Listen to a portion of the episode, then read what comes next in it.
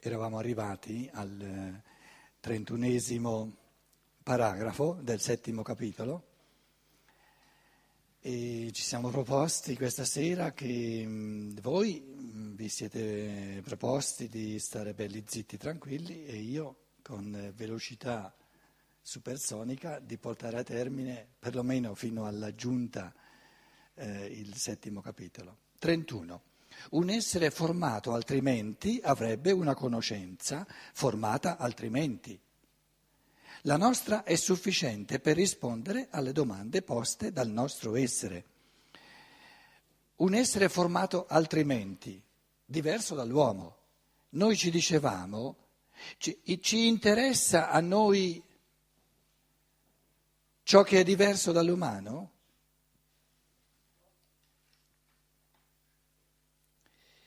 Né ci può interessare, ma non, neanche ce ne possiamo occupare anche se ci interessasse, non ce ne possiamo occupare.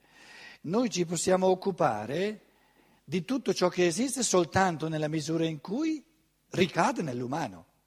Se resta fuori dall'umano non abbiamo neanche la possibilità di parlarne perché non sappiamo cos'è.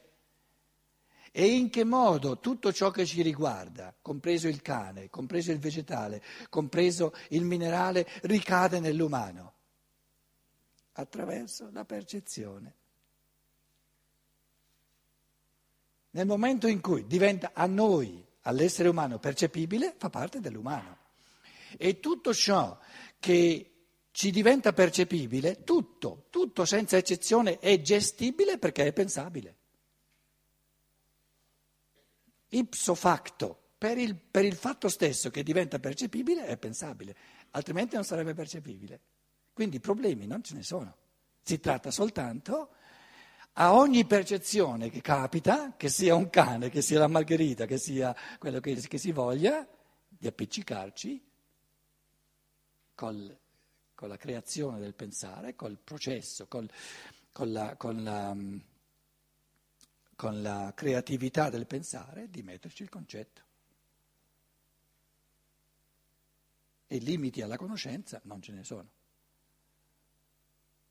Quindi ciò che è oltre la percezione e oltre il pensare non esiste, non c'è. È il puro nulla.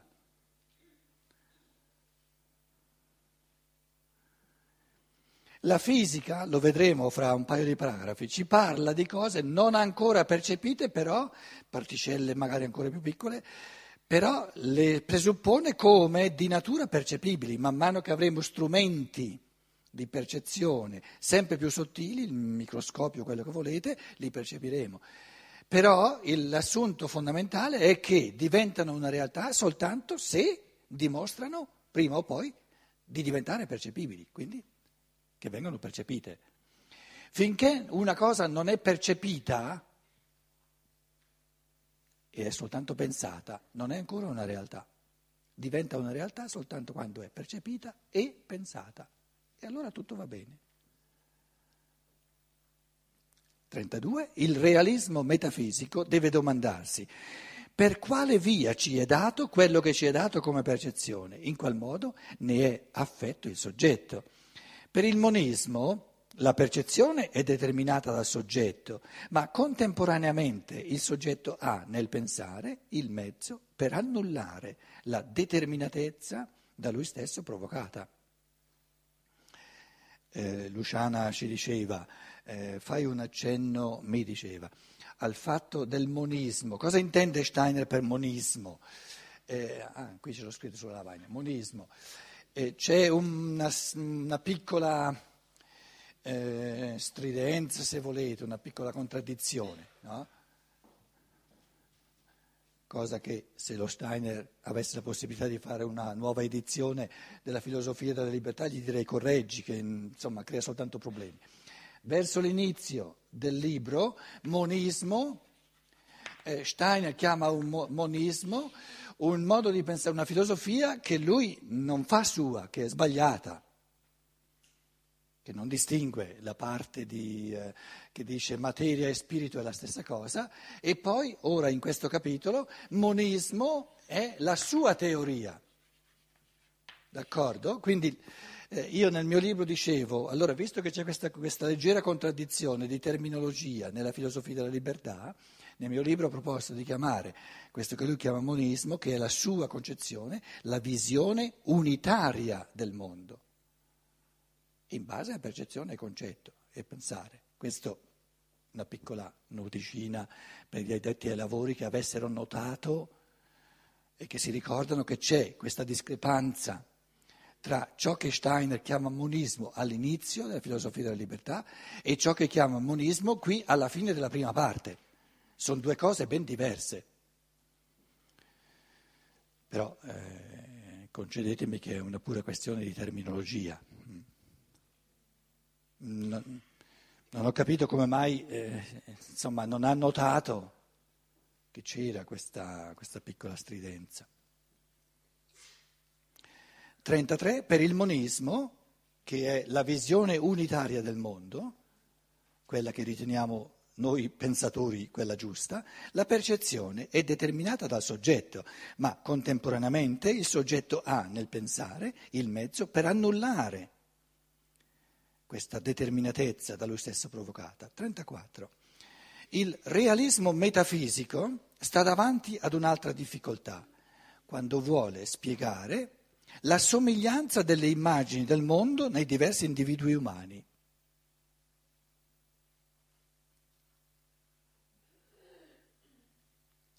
Esso deve domandarsi da che cosa proviene che l'immagine del mondo che io costruisco con la mia percezione determinata soggettivamente e con i miei concetti risulta simile a quella che un altro individuo umano costruisce con gli stessi due fattori soggettivi.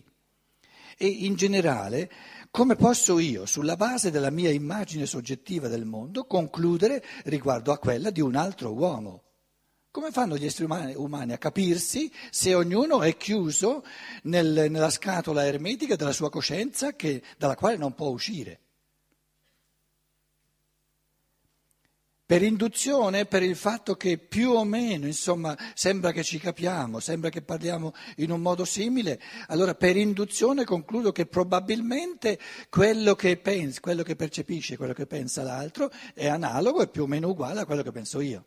Però per deduzione lo dico, non per percezione diretta della sua coscienza. Allora, eh, torniamo a questo assunto fondamentale che noi riteniamo errato del, ehm, del ehm, realismo metafisico, come lo chiama Steiner, che dice l'individuo ha, ha il suo ambito di coscienza, bello chiuso, con percezioni soggettive, percezioni più concetti tutti suoi, tutta realtà della sua coscienza.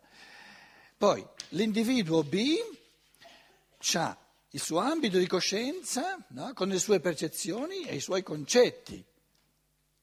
E tutti e due vengono, diciamo, concepiti, vengono pensati come soggettivi, perché ogni coscienza, se viene pensata come chiusa in se stessa, è soggettiva, non è oggettiva, non è oggettivabile. E la domanda è come fanno queste due persone a intendersi, se ognuno ha un mondo suo? In altre parole, se si parte dal presupposto che il mondo, di, il mondo delle tue percezioni, il mondo dei tuoi concetti è il tuo mondo, non, io non ci posso entrare dentro, altrimenti sarebbe il mio mondo. E il mio mondo, delle mie percezioni, dei miei concetti è un mondo mio, nel quale tu non puoi entrare, altrimenti tu saresti io. Allora, avendo ognuno un mondo suo, soggettivo, chiuso in se stesso, di percezioni di concetti, di percezioni di concetti, come fanno a capirsi?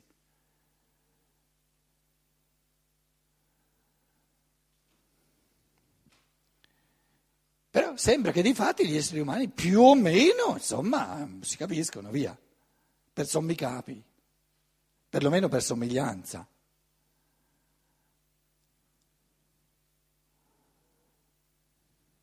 Allora, dal fatto che pare che ci capiamo, per il fatto che quando diciamo Margherita più o meno tutti pensiamo alla stessa cosa, deduciamo che allora c'è una somiglianza, no? il modo di percepire e di formare concetti dell'uno, di A, è simile al modo di, di percepire e di formare concetti di B e le, lo deduciamo dal fatto che si capiscono, dal, dal, dal modo in cui percepiamo la comunicazione che avviene tra A e B. Ora, il metodo induttivo non dà certezza assoluta.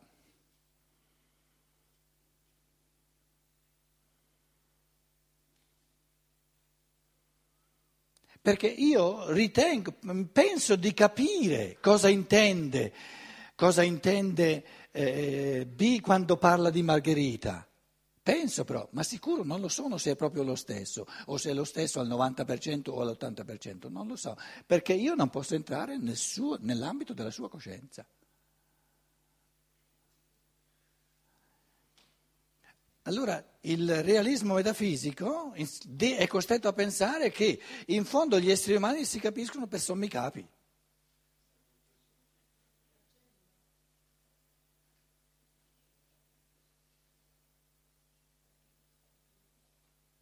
E che il fraintendimento è insito nel comunicare. Invece, la, diciamo, la nostra riflessione ci ha portato al punto da dire che nella percezione ognuno è soggettivo, ma il concetto, l'attività del pensare che crea il concetto non ha nulla di soggettivo e il concetto è assolutamente oggettivo. C'è un solo concetto di Margherita, non ce ne sono due. C'è un solo concetto di, tri- di triangolo, non ce ne sono due. C'è un solo concetto di cerchio, non ce ne sono due. Quindi eh, 10, 20, 30 persone umane che contemporaneamente creano il concetto di cerchio sono spiritualmente una unità assoluta. Quindi l'intesa è assoluta, la consonanza è assoluta perché sono unificati nel concetto unico di cerchio, o di triangolo, o di margherita, di quello che sia, o della vespa.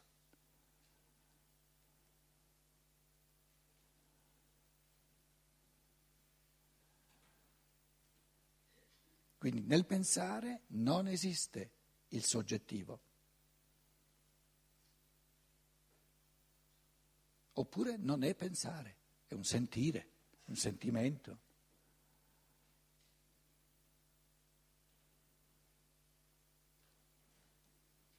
Un sentimento cos'è? A livello di percezione è soggettivo. Attenti, quello che io percepisco in me quando ho il sentimento della gioia, la percezione è soggettiva.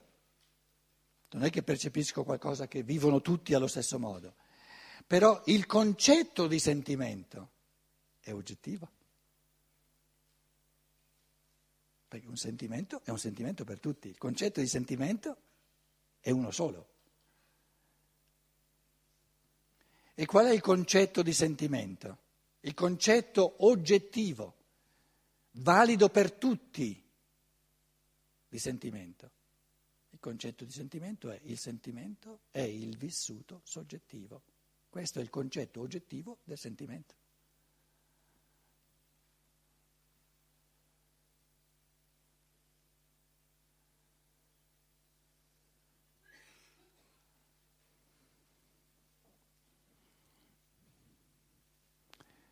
dal fatto che gli uomini si trovano praticamente d'accordo l'uno con l'altro o più o meno d'accordo, o pensano di essere d'accordo, il realista metafisico crede di poter dedurre la somiglianza fra le loro immagini soggettive del mondo e dalla somiglianza fra tali immagini del mondo crede di poter ulteriormente dedurre l'uguaglianza degli spiriti individuali che stanno alla base dei singoli soggetti umani, della percezione o degli io in sé su cui si fondano tali soggetti.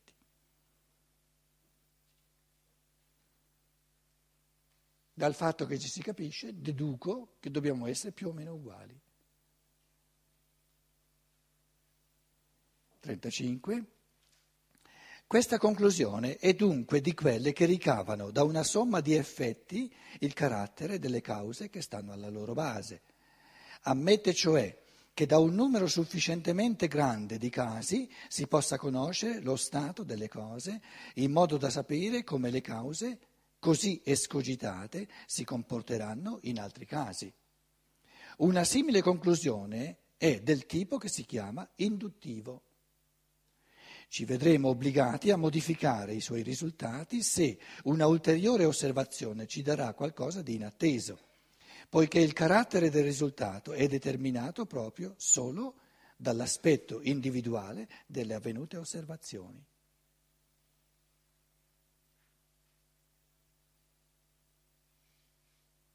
Quindi un numero sufficiente di casi simili non dà mai una certezza assoluta su tutti i casi possibili.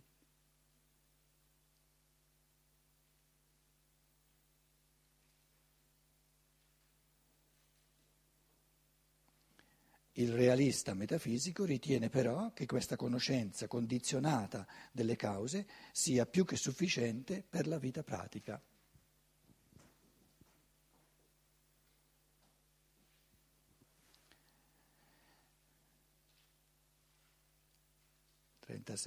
Il ragionamento per induzione è il fondamento metodico per il realismo metafisico moderno. Vi fu un tempo in cui si riteneva che dai concetti si potesse sviluppare qualcosa che non fosse più concetto. Si credeva che dai concetti si potesse ottenere la conoscenza di quegli esseri reali metafisici di cui il realismo metafisico ha proprio bisogno. Questo genere di filosofia appartiene oggi alle cose superate, alle cose scartate. In sua vece si ritiene che da un numero sufficientemente grande di fatti percettivi si possa dedurre il carattere della vera cosa in sé che sta alla base di essi.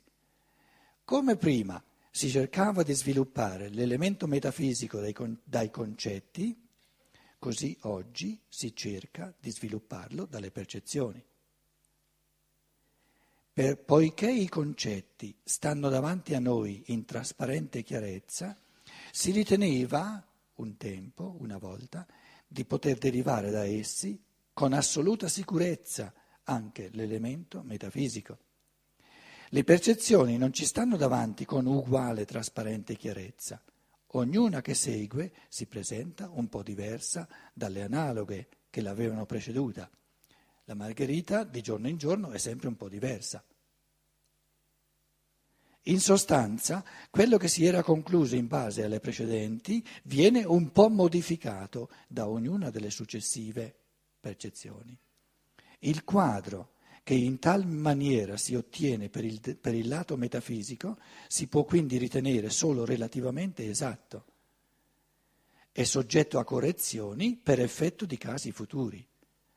Caratterizzata da questo principio metodico è la metafisica di Edward von Hartmann, il quale, sul frontespizio della sua prima grande opera, ha posto come sottotitolo Risultati speculativi secondo il metodo induttivo delle scienze naturali.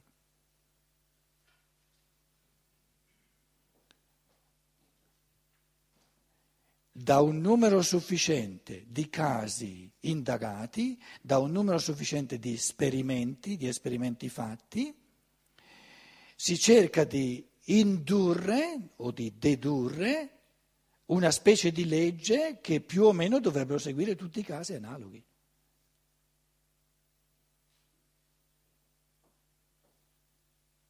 Come fa lo scienziato a fare un'ipotesi?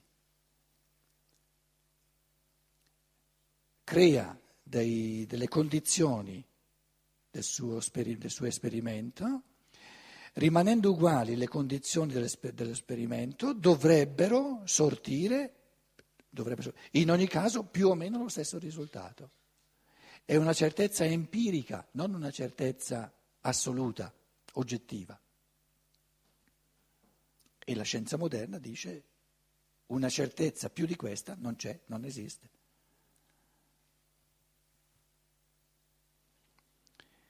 Il quadro che oggi il realista metafisico si fa delle sue cose in sé è un quadro ottenuto per induzione dell'esistenza di una connessione reale e oggettiva del mondo accanto a quella soggettiva conoscibile per mezzo di percezione e concetto, egli si convince per mezzo di considerazioni sul processo della conoscenza.